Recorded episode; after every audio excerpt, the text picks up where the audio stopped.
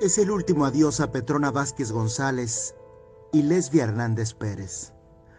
Las dos mujeres que fallecieron en una volcadura cuando eran trasladadas para votar en la consulta popular de López Obrador.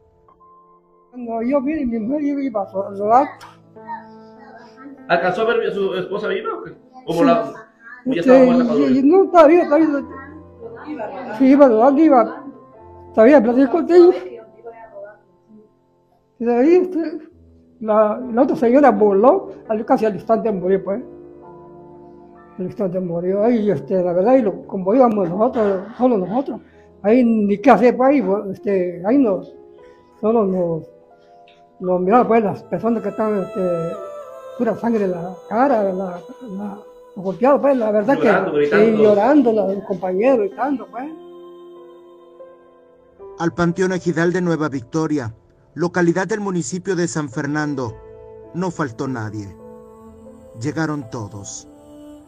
El dolor se hizo uno solo. Las dos mujeres fueron sepultadas una al lado de la otra, así como juntas perdieron la vida. En medio de la tragedia sobrevive una esperanza. Juan Carlos Jiménez, viudo ahora de una de las fallecidas, también es padre de Berta Milagros, la niña de año y medio de edad que salió volando durante la caída del camión y se encuentra grave. Yo, la primera vuelta, yo me quedé tirado ahí arriba. Y, o sea, me pasó el camión por encima.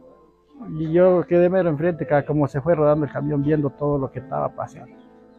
Fue un impacto fuerte cuando lo vi que mi hija salió volando, así como a 5 o 6 metros de altura, salió volando mi pichita.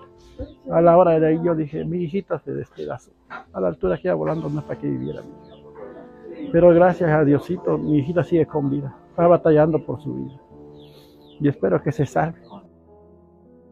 Berta Milagros quedó en estado de coma y fue trasladada al hospital Jesús Silberto Gómez Maza de Tuxtla Gutiérrez. En casa le esperan su padre y sus otros hermanos.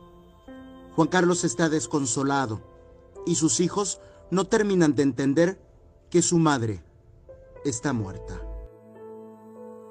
Ellos dos y él se han preguntado por la mamá. ¿Su nombre, no?